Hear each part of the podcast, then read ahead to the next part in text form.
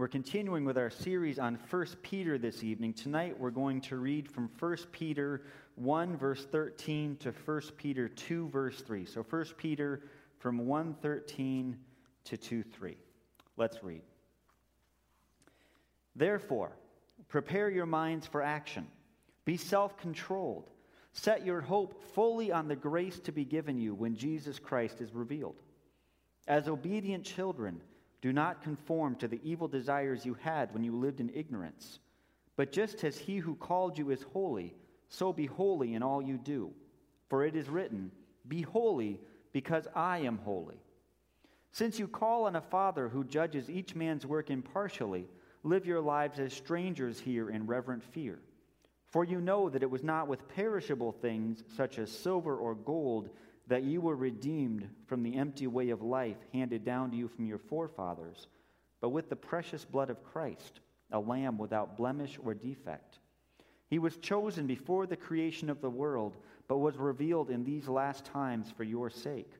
Through him you believe in God, who raised him from the dead and glorified him, and so your faith and hope are in God.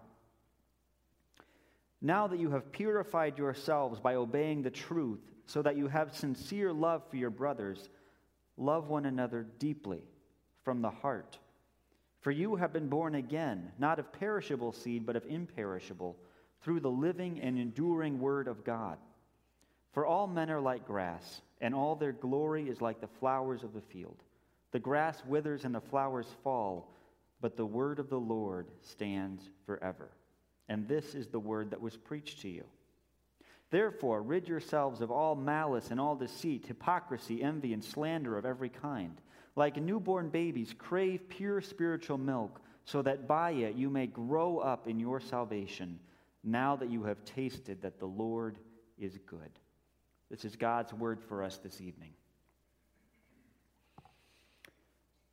Mezzanine is a book, it's about 150 pages long, and it's all about a young man's lunch hour at work. It follows him, what he does, and all the things that he thinks about over the course of this one particular lunch hour.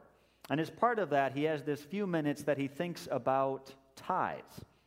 Ties. And this young man's father really, really loved ties.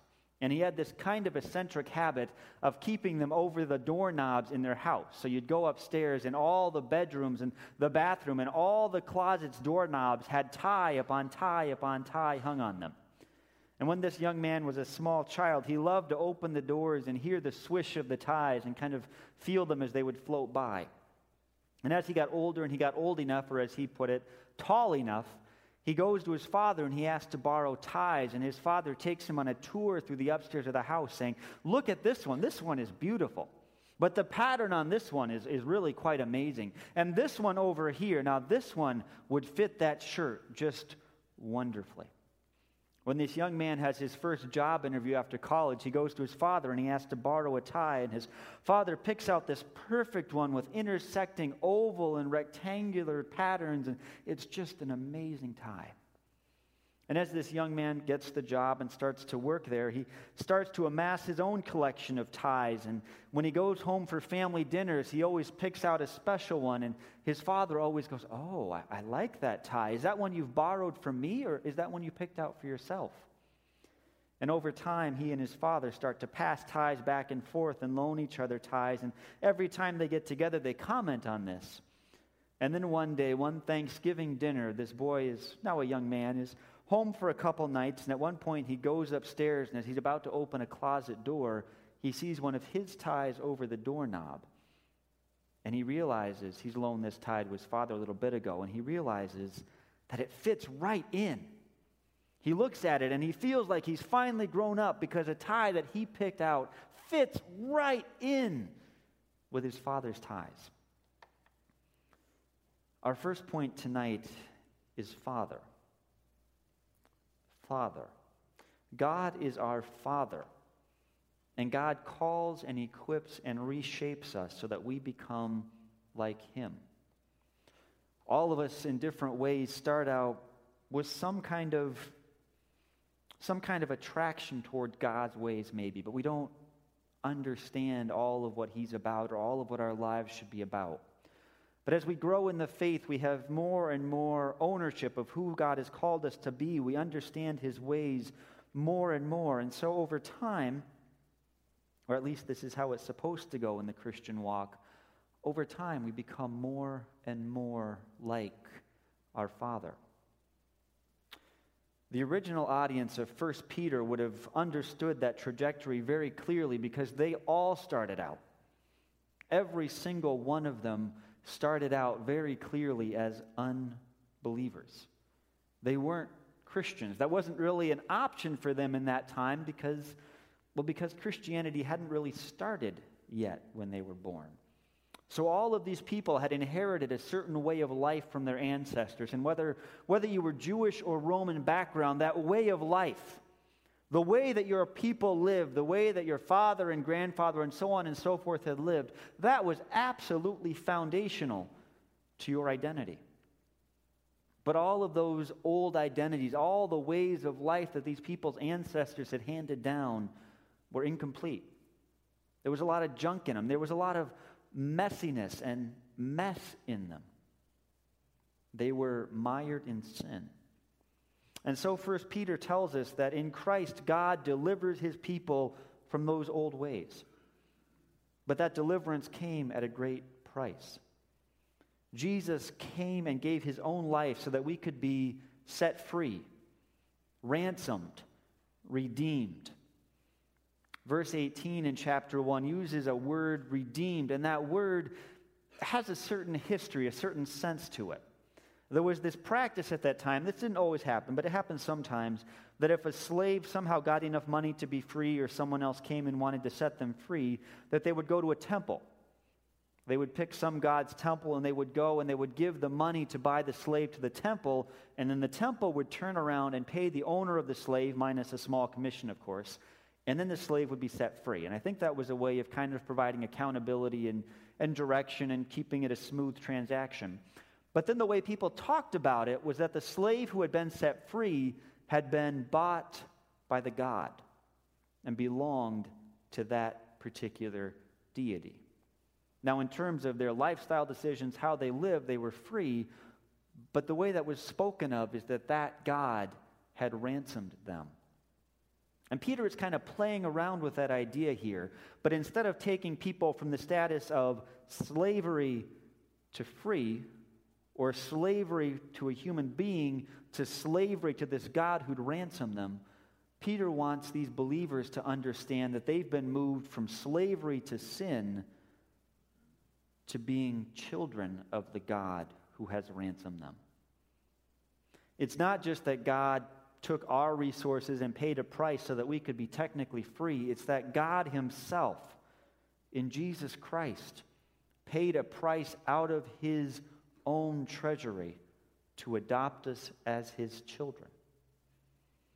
Peter wants to play around with that background idea of redemption, but then also transform it so that we, as God's people, hear that we are His chosen, beloved, paid for, redeemed children. We belong to God like children belong to their Father. And Peter, when he calls for us to live holy lives, he roots that call to holiness in that reality that God has redeemed us to be his children. Because the Lord God has set us free, because he has claimed us as his children, we are to live holy lives. And another way to say that is we're to live lives that are like our Father. Becoming holy, in a sense, just means becoming more like God our Father. One of our great joys as Christians is to look at God, to look at His ways, to look at what He reveals to us of Himself, and to say, now that, that is beautiful. Now that that looks good. Can I do it that way? Can I borrow your tie, Dad? Can I be like you? And I think one of God's great joys in us comes when He looks at us. When He looks at the people we are and He looks at the actions we take and He can say, That looks good. That is just what I would do. When who we are and what we do just fits in with God's way of being, then we're really living out the reality that He is our Father. And if God is our Father, then we're all family. And that's another place that Peter takes us this evening. If we all belong to God, then we belong to each other. And then our spiritual family, this group of people that we've gathered with tonight, all of our brothers and sisters in Christ, wherever they may be, then that is our real family, even more real than our physical family. In the Old Testament, David and Jonathan's relationship is a really, really clear picture of that. And if you remember, Jonathan is the son of King Saul, the first king of Israel. And as, as the story and as Saul's life develops, it becomes very clear that Saul is, he's no longer God's guy. And God has plans for David to be the next king of Israel. And Jonathan is Saul's son, and, and he has this well, it almost wouldn't be a choice for most people, but he has this choice to make. Does he hold on to his physical family? Does he turn against David, the Lord's anointed, and hold on to Saul, the old king, and his father?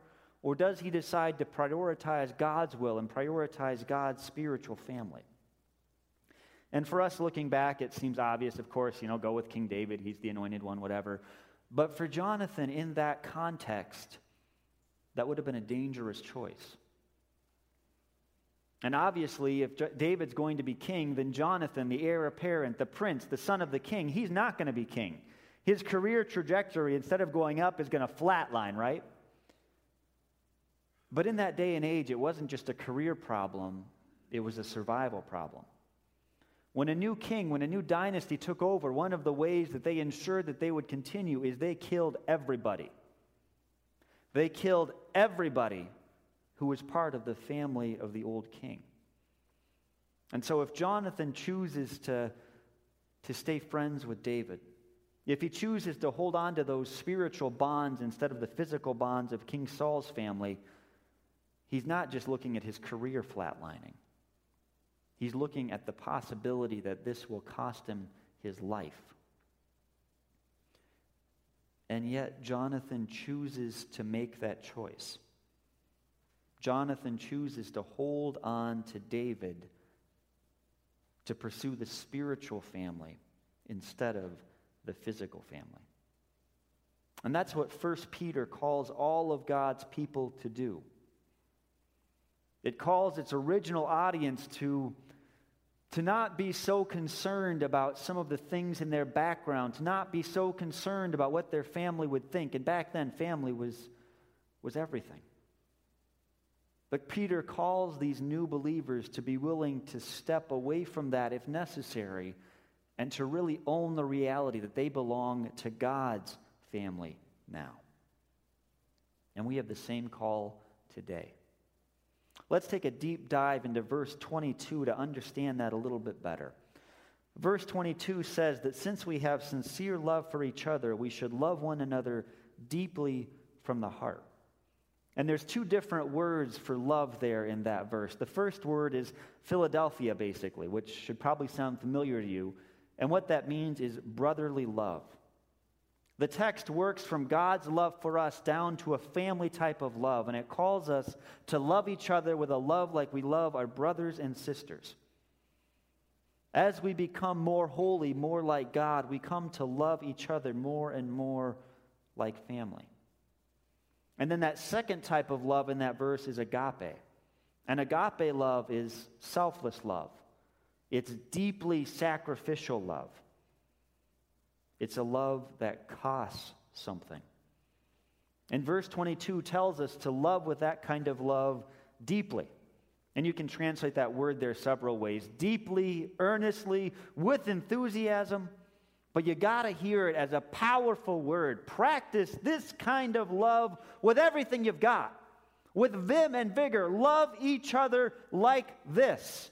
Do this thing. Because we are part of God's family, we love each other like brothers and sisters, and we love each other with a costly sacrificial love. even when it hurts.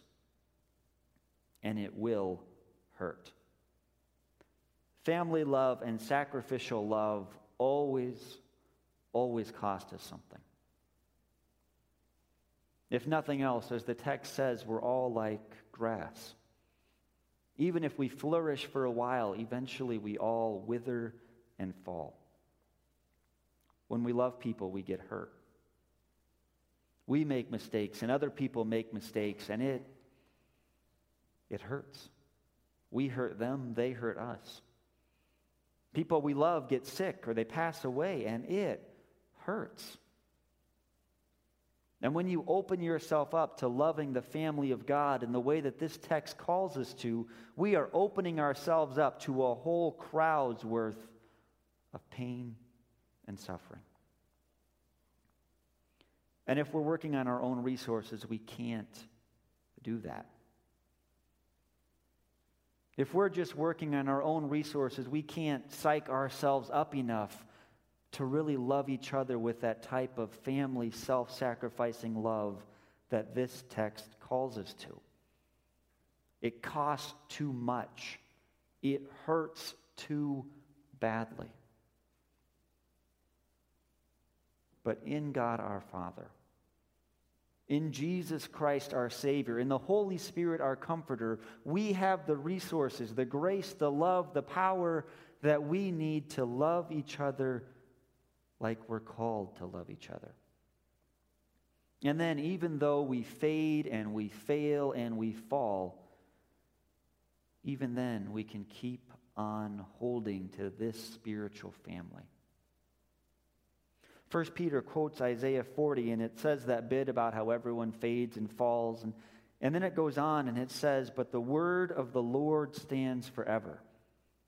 And there's a place in Psalm 103 that it has some similar phrasing about everyone falling and fading.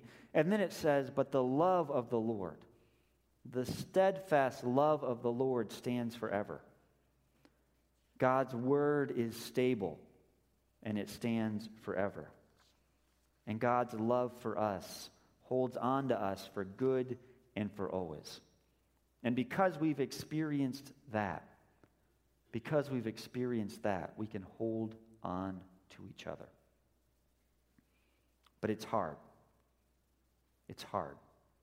And I think that's why 1 Peter 2 tells us, therefore, rid yourself of, and it gives us this whole list of things that we need to get rid of. And then it tells us, like newborn babies, crave pure spiritual milk, so that by it you may grow up in your salvation, now that you've tasted that the Lord is good. And the only way the only way we can really live with each other in the way that we're called to. The only way that we can really live as children whose ways fit with the Father is if we grow. If we grow hugely in Christ. Now, I suspect all of us know that, but we don't, we don't always have that reflected in our lives, right? Economists talk about expressed preferences and revealed preferences, and I'll work out that difference there in terms of ice cream cones. So if we go to a guy called Jerry and we tell him, or we ask him rather, if your friend Peggy comes along, would you share an ice cream cone with her if we give you one? And of course, Jerry will say, Yeah, yeah, I, I would share my ice cream cone with my friend. I would do that, sure. That's an expressed preference, what we say we'll do or what we say we want. But then there's revealed preferences. And revealed preferences are revealed by our behavior, by what we actually do. So if we go to Jerry and we give him an ice cream cone, and when he sees his friend P- Peggy coming, and he goes and he runs away and he hides and he's cramming the ice cream cone in and he eats it all, and there's a and he eats it all instead of sharing it, well, that's a revealed preference. He may say that he's willing to share, but his behavior reveals to us that he isn't. Now, I think probably all of us here today would express a preference. We'd express a preference for living a God centered and other centered life. We'd say, yeah, that's the kind of life I want to live. That's what I want to do. But our behavior might reveal that what we actually want to do is live a self centered life. We might express, we might say, yeah, I want to do all these things that First Peter is calling me to. I want to, I want to be God focused and I want to love God's people and I want to do good in the world. But then maybe we go out and our lives don't always quite reflect that. 1 Peter 2 1 tells us not to do some things, but our lives are often malicious and deceitful and hypocritical and envious and slanderous and all those things that the Bible tells us not to do that we do anyway. We need to change. And we need God's help to change.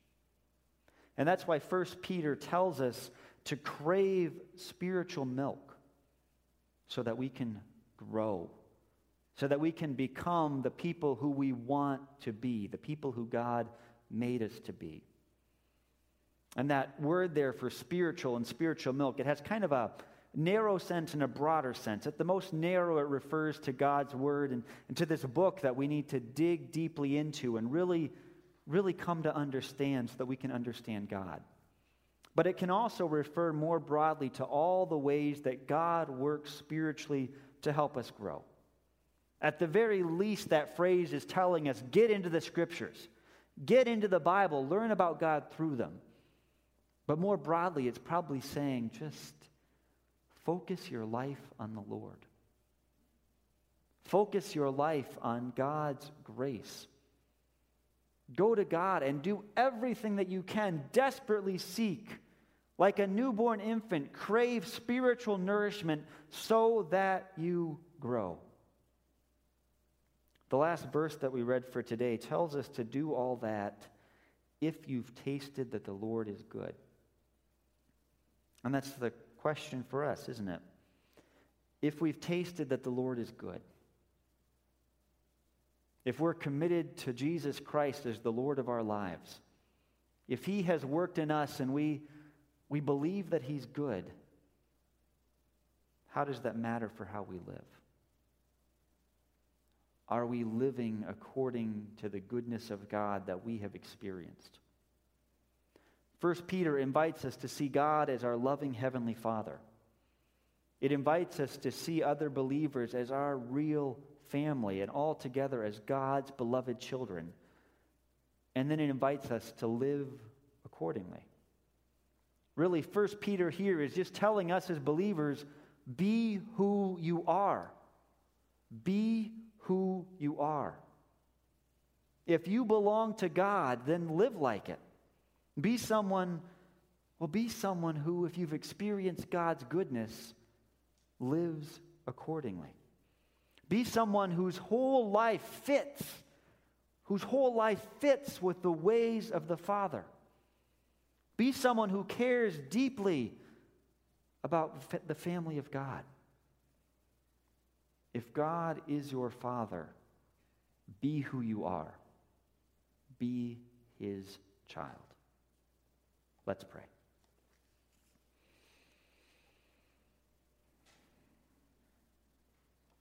Father, we thank you that you have come to us and that through Christ you have worked so that we belong to you. And we thank you that you aren't just our king or our ruler or our Lord or our creator, but, but that you that you have chosen to reveal yourself to us as our Father. Help us to claim that identity, to have that be at the very center of who we are, that we are your children, that each of us is your child. And help us to live out that identity, to be who we are, to be who you have made us to be, to be your children. We pray this in your name. Amen.